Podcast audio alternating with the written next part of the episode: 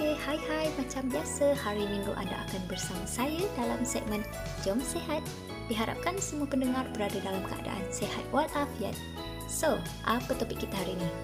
Okay, dalam usaha negara kita menangani wabak COVID-19, uh, langkah yang sangat dititik beratkan sehingga kini adalah Perintah Kawalan Pergerakan PKP di mana PKP ini juga mempunyai beberapa peringkat iaitu fasa pertama, fasa kedua, fasa ketiga, fasa keempat dan fasa kelima iaitu Perintah Kawalan Pergerakan Bersyarat dan fasa keenam Perintah Kawalan Pergerakan Pemulihan. Mari kita dengarkan sendiri pelaksanaan ini daripada Ketua Pengarah Kesihatan Malaysia, Datuk Dr. Nur Hisham Abdullah. Kita melaksanakan MCO ni ialah persiapan kita dalam ramalan kita tiga minggu lepas yang mana kita rasa ada gelombang ketiga ataupun kita panggil tsunami. Walau bagaimanapun yang, yang jangkitan di kalangan jemaah uh, tablik tu uh, memang kita tak sangka ya sebab kita maklumkan 9 hari bulan. Apa yang kita pasti ialah masa cuti sekolah ramai di antara warga uh, negara Malaysia yang melancong ke luar negara dan saya dimaklumkan ada satu kementerian 8,000 pelancong ataupun 8,000 warga kementerian tersebut telah pun diluruskan ataupun telah pun beli tiket dan sebagainya untuk melancong contohnya ke Jepun, Korea dan sebagainya walaupun pada masa itu kita, kita telah kenal pasti negara China, Jepun, Korea, Itali dan Iran ialah negara-negara yang ada sekatan perjalanan dan juga negara yang berisiko tinggi. Jadi kalau mereka 8,000 hanya ambil satu kementerian 8,000 katalah dengan anak beranak semua uh, empat orang katalah uh, suami isteri dengan anak dua orang 32,000. Jadi mereka pergi ke luar negara melancong dan kita dah tahu gelombang kedua melibatkan warga negara Malaysia dan mereka adalah uh, kes-kes lah kes import. Maksudnya kalau kita tengok kes 23 uh, satu keluarga pergi ke Jepun dan balik positif. Jadi kita takut bila 30,000 ataupun 32,000 daripada pelancong warga negara Malaysia yang melawat ke Korea, Jepun, Itali dan sebagainya apabila mereka kembali ke Malaysia maka kita mungkin akan dapat kes import eh, berjang, atau kes uh, import yang mendadak exponentially spike jadi kita boleh nampakkan gambaran pentingnya PKP ni dalam kehidupan kita semata-mata untuk mencegah penularan wabak COVID-19. Jadi ianya berkuat kuasa pada 18 Mac, Malaysia secara rasmi melaksanakan langkah kawalan pergerakan. Pada 25 Mac, Perdana Menteri iaitu Tan Sri Muhyiddin Yassin melalui siaran langsung kebangsaan mengumumkan bahawa perintah kawalan itu dilanjutkan sehingga 14 April Walau bagaimanapun, terdapat pertimbangan kawalan pergerakan lebih lanjut sehingga akhir April atau Mei kerana jumlah kes di Malaysia dijangka meningkat pada pertengahan April menurut Pertubuhan Kesihatan Sedunia WHO. Pada 8 April, Ketua Pengarah Kesihatan Malaysia, Datuk Dr. Nur Hisham Abdullah memberitahu Kementerian Kesihatan sedang mengadakan perbincangan dengan Kabinet Negara mengenai kemungkinan lanjutan PKP dengan keputusan tempoh PKP yang akan diumumkan tidak lewat daripada hari Jumaat. Polis Diraja Malaysia PDRM pada mulanya memberi amaran bahawa sesiapa yang tidak mematuhi langkah kawalan boleh dikenakan pelbagai penalti di bawah kanun keseksaan. Walau bagaimanapun, pada 18 Mac, Jabatan Peguam Negara mengeluarkan gazet Persekutuan Khusus untuk Perintah Kawalan menyatakan penalti sehingga RM1,000 dan atau sehingga 6 bulan penjara bagi sesiapa yang tidak mematuhi peraturan perintah itu. Semua perjalanan antara negeri kecuali perjalanan ke Sarawak tertakluk kepada kebenaran bertulis daripada pihak polis yang dikehendaki dengan alasan yang sah dalam tempoh kawalan.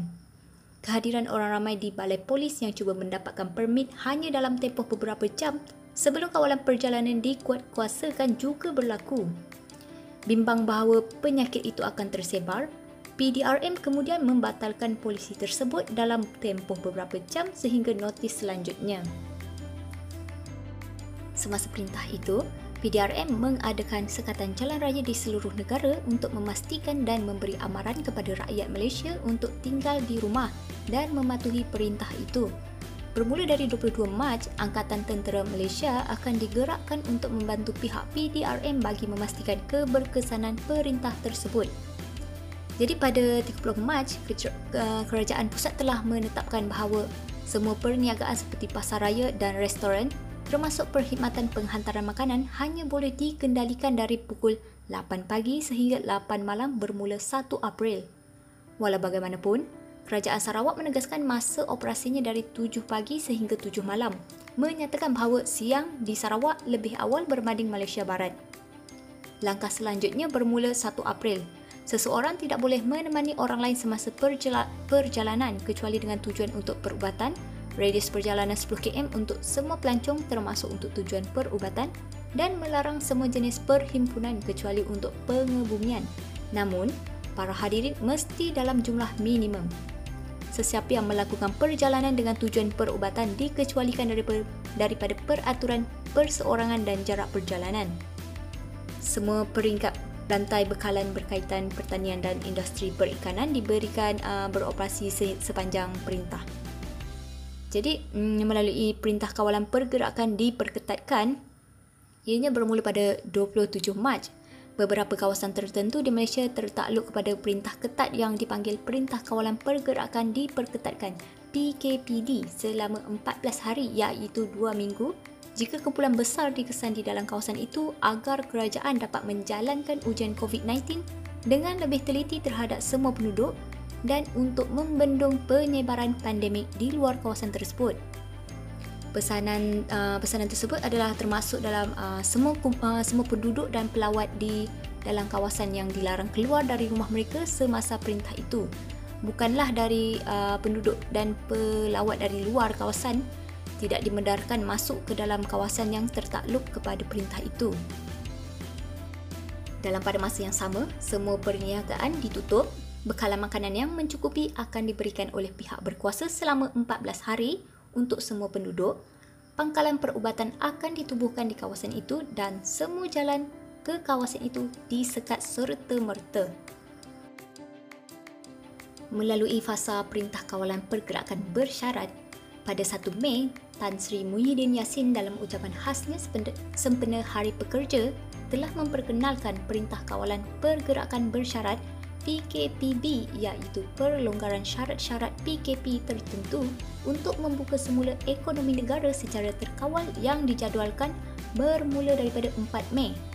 Syarat-syarat baru yang uh, termaktub dalam PKPB termasuklah hampir semua sektor dan aktiviti ekonomi dibenarkan beroper- beroperasi sambil memperhatikan prosedur operasi standard SOP perniagaan yang merangkumi penjarakan sosial dan mencatat nama dan nombor telefon pelanggan dan tarikh lawatan mereka. Aktiviti sukan yang melibatkan perhimpunan besar, sentuhan badan dan risiko jangkitan lain tidak dibenarkan, termasuk semua acara sukan dalaman dan stadium. Kegiatan sukan luar yang tidak melibatkan sentuhan badan dengan kumpulan kecil tanpa penonton dan tidak melebihi 10 orang dibenarkan dengan syarat penjarakan sosial dilakukan. Acara sosial, komuniti dan budaya yang melibatkan perhimpunan besar serta semua jenis acara dan perhimpunan rasmi adalah tidak dibenarkan. Aktiviti keagamaan dan semua aktiviti berjemaah atau perhimpunan di rumah ibadat juga tidak dibenarkan. Dan perjalanan antara negeri termasuk tradisi balik kampung sempena perayaan Hari Raya Aidilfitri yang akan datang pada masa itu tidak dibenarkan kecuali untuk tujuan kerja dan pulang setelah terkandas di, di kampung halaman atau di tempat lain. Melalui Perintah Kawalan Pergerakan Pemulihan pula, pada 7 Jun 2020, Perdana Menteri Tan Sri Muhyiddin Yassin telah mengumumkan bahawa pada 10 Jun, Perintah Kawalan Pergerakan Bersyarat PKPB akan digantikan dengan Perintah Kawalan Pergerakan Pemulihan PKPP yang merupakan fasa pemulihan dari pelaksanaan PKP dan PKPB yang bermula pada 10 Jun hingga 31 Ogos 2020. So, kesimpulannya kat sini, PKP ni bukanlah sesuatu yang menghalang segala pergerakan kita di luar sana. Ianya cuma mengehadkan dari aspek yang tertentu. Hmm, benda ni tak susah pun. Kita cuma perlu patuh dan bersabar bersama-sama dalam langkah pencegahan ini. Dalam kita mencapai sesuatu kejayaan kan kita perlulah melakukan sedikit pengorbanan. Betul tak? Okey, jadi jangan lupa stay at home. Kita jaga kita. Sampai jumpa lagi di lain episod. Kekal sihat ya. Okey, bye.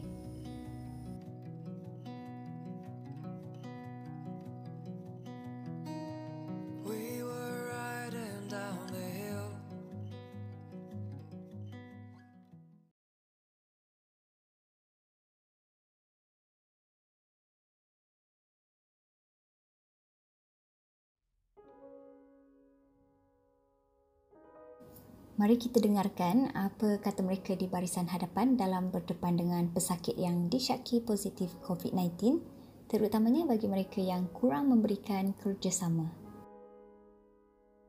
Berlaku dalam pengalaman kami pada peringkat awal uh, sekitar tiga minggu yang lalu di mana ia bukannya pesakit ini dia cuba nak menyembunyikan tetapi um, mereka tidak memberikan uh, sejarah perjalanan ataupun sejarah um, pertemuan dengan uh, dengan mana-mana um, contohnya tablik dan sebagainya secara jelas. Sebenarnya kita perlu korek uh, dengan lebih dalam. Mereka mungkin tidak sedar bahawa mereka terdedah dan akhirnya membawa um, risiko kepada kami uh, pasukan kesihatan uh, di mana bila apabila dapat didapati mereka ialah COVID-19 positif kami terpaksa uh, beberapa orang yang berdepan dengan mereka terpaksa dikuarantinkan selama 14 hari uh, sehingga men, uh, menunggu keputusan um, uh, test COVID-19 uh, kami sendiri.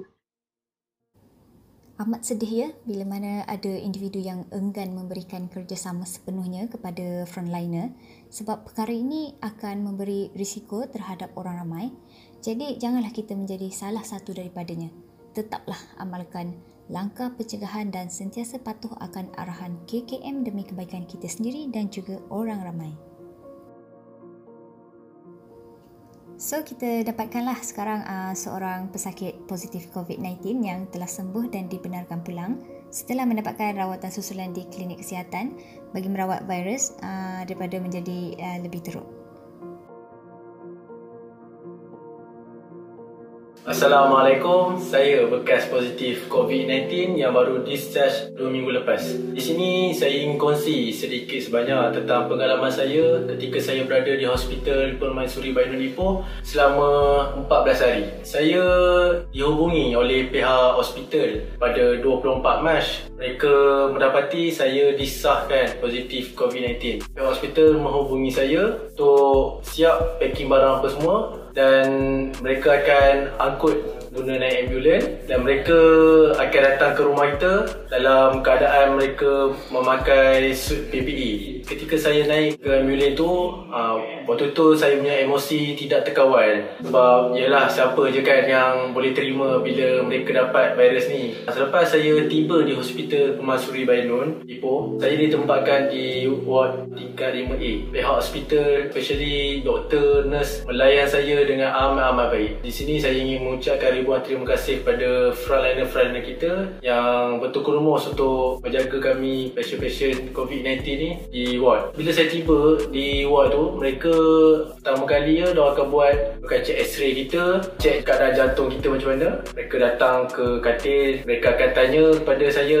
apa simptom yang awak dapat daripada sebelum saya masuk admit ward sehingga hari yang kedua tu kan. Saya, waktu tu saya tak merasa apa-apa simptom yang teruk lah. Tapi bila saya tengok pesakit-pesakit lain di katil sebelah saya, katil depan saya ada jemaah tablik, ada orang tua yang berumur dalam lingkungan 87. Tu saya tengok mereka punya simptom amat-amat teruk. Batuk amat-amat teruk kerana mereka tak boleh nak tidur. Saya ceritakan tentang rawatan apa yang mereka bagi di hospital. Di hospital tu, pada yang seperti macam saya ni yang tak ada berapa nak ada simptom ni, dari first day hingga hari yang ke-14 tu, mereka akan meneliti kita punya keadaan badan lah. Mereka akan hari-hari mereka akan datang ke ke katil, mereka akan tanya macam mana keadaan awak, macam mana awak ada demam panas ke, awak ada sesak nafas ke, awak ada batuk-batuk ke. Bila saya dalam 14 hari saya tengok pemerhatilah keadaan di hospital tu, pasien-pasien generation di dalam tu amat-amat lah cakap voting lah kan. Ada Melayu, ada Cina, ada India, ada yang dalam tu bukan setakat pejawatan yang rendah yang yang datuk-datuk pun ada kat dalam tu. Solat jemaah tu mesti mesti akan ada tapi itulah kalau ikut ni kita kena jarak lah kan. Ha, tak adalah rapatkan saf tu kita kena jarak antara antara seorang ni yang pada seorang ni dia akan jarak-jarak lah. Pada rakyat Malaysia yang di luar sana yang masih berdegil please stay at home. Jangan degil sangat. Dengar pihak kerajaan apa yang dia suruh kita kena dengar. Ok saya ingin memberi satu pantun. Pak Ali datang ke rumah memberi ucapan Assalamualaikum. Please stay at home. Assalamualaikum. Memang tak salah lagi apa yang dikatakan oleh beliau. Stay at home. Jalankan tanggungjawab kita sebagai masyarakat yang prihatin. Dan di kesempatan ini juga, saya sendiri ingin berterima kasih kepada semua pihak di barisan hadapan yang bertungkus lumus bersama-sama dalam menjaga keselamatan dan kesejahteraan sejagat. Walaupun mereka harus berkorban. Terima kasih Frontliner Malaysia. Sampai jumpa lagi kita. Bye.